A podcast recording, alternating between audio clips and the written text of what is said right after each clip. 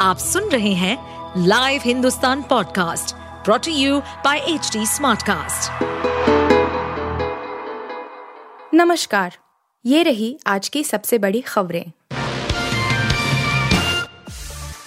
मध्य प्रदेश राजस्थान समेत पाँच राज्यों में चुनाव का ऐलान तीन दिसंबर को एक साथ आएँगे नतीजे भारत निर्वाचन आयोग पाँच राज्यों में विधानसभा चुनाव की तारीखों का ऐलान हो चुका है।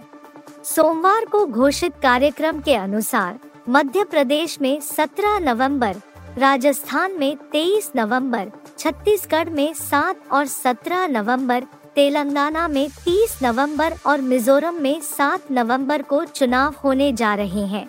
आयोग ने बताया कि मतगणना 3 दिसंबर को होगी।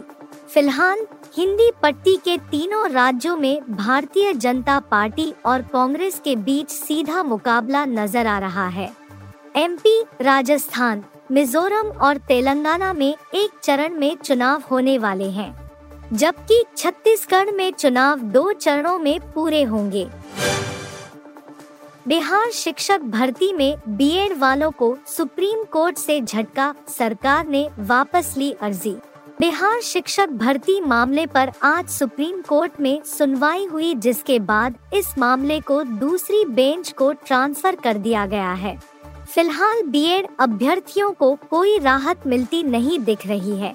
सुप्रीम कोर्ट ने पटना हाई कोर्ट के फैसले पर रोक लगाने से मना कर दिया है, जिसके बाद नीतीश सरकार ने अपनी अर्जी वापस ले ली है। दरअसल शिक्षक भर्ती में बीएड डिग्री वाले अभ्यर्थियों को शामिल करने का मामला है।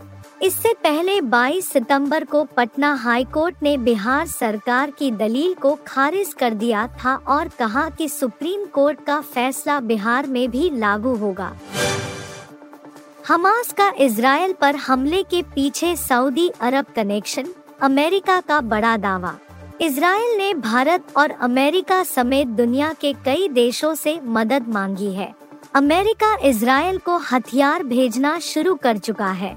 इस बीच अमेरिकी विदेश मंत्री एंटनी ब्लिंकन ने दावा किया है कि हमास का इसराइल पर रॉकेट की बौछार के पीछे सऊदी अरब कनेक्शन है। शनिवार तड़के दुनिया के सामने एक और युद्ध का उद्घोष तब शुरू हो गया, जब गाजा पट्टी से फिलिस्तीनी आतंकियों ने इसराइल पर बम वर्षा कर दी। इसराइल पर हमास के लड़ाकों ने 20 मिनट में 5000 रॉकेट से हमला किया। इसराइल पर पिछले कुछ दशकों में यह सबसे बड़ा हमला था। इसराइल के लिए बड़ा फेलियर यह भी है कि हमास ने उसके दो शातिर और घातक मोसाद एजेंसी और सुरक्षा किले आयरन डोम को चकमा दे दिया। रंगारंग समारोह के साथ संपन्न हुए एशियाई खेल, भारत ने जीते 107 मेडल। खिलाड़ियों की शानदार उपलब्धियों और चीन की सांस्कृतिक विरासत के जश्न को दर्शाते हुए रंगारंग और तकनीकी रूप से मंत्रमुग्ध कर देने वाले कार्यक्रम के साथ रविवार को हामजू एशियाई खेलों का समापन हुआ। कार्यक्रम में इन खेलों में भाग लेने वाले 45 देशों के एथलीटों ने दो सप्ताह से अधिक समय तक प्रतिस्पर्धा करने के बाद विदाई ली। भारत ने कुल 107 मेडल्स जीते हैं। द वैक्सीन वॉर पर के ने लिखा कुछ ऐसा, तिलमिलाए विवेक अग्निहोत्री। विवेक अग्निहोत्री की फ़िल्म द वैक्सीन वॉर 28 सितंबर को रिलीज़ हुई थी। फ़िल्म को रिव्यूज़ तो ठीक ठाक मिले, लेकिन यह बॉक्स ऑफ़िस पर बुरी तरह पिट गई। के आर के ने रविवार को ट्वीट कर कहा था कि फ़िल्म फ्लॉप हो गई है, लेकिन विवेक इसे मानने के लिए तैयार ही नहीं है। अब उन्हें यह स्वीकार कर लेना चाहिए, फ़िल्म बेहद खराब रही। के आर के ने एक्स पर लिखा, ये भाई विवेक अग्निहोत्री का अलग ही चालू है।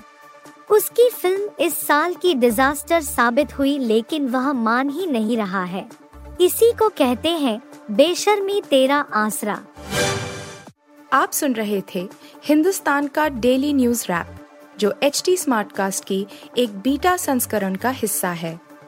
आप हमें फेसबुक ट्विटर और इंस्टाग्राम पे एट एच टी या podcasts@hindustantimes.com पर ईमेल के द्वारा सुझाव दे सकते हैं। इस पॉडकास्ट पर अपडेटेड रहने के लिए हमें फॉलो करें एट एच डी हम सारे मेजर सोशल मीडिया प्लेटफॉर्म पर मौजूद हैं। और ऐसे पॉडकास्ट सुनने के लिए log on to W W W dot H T Smartcast dot com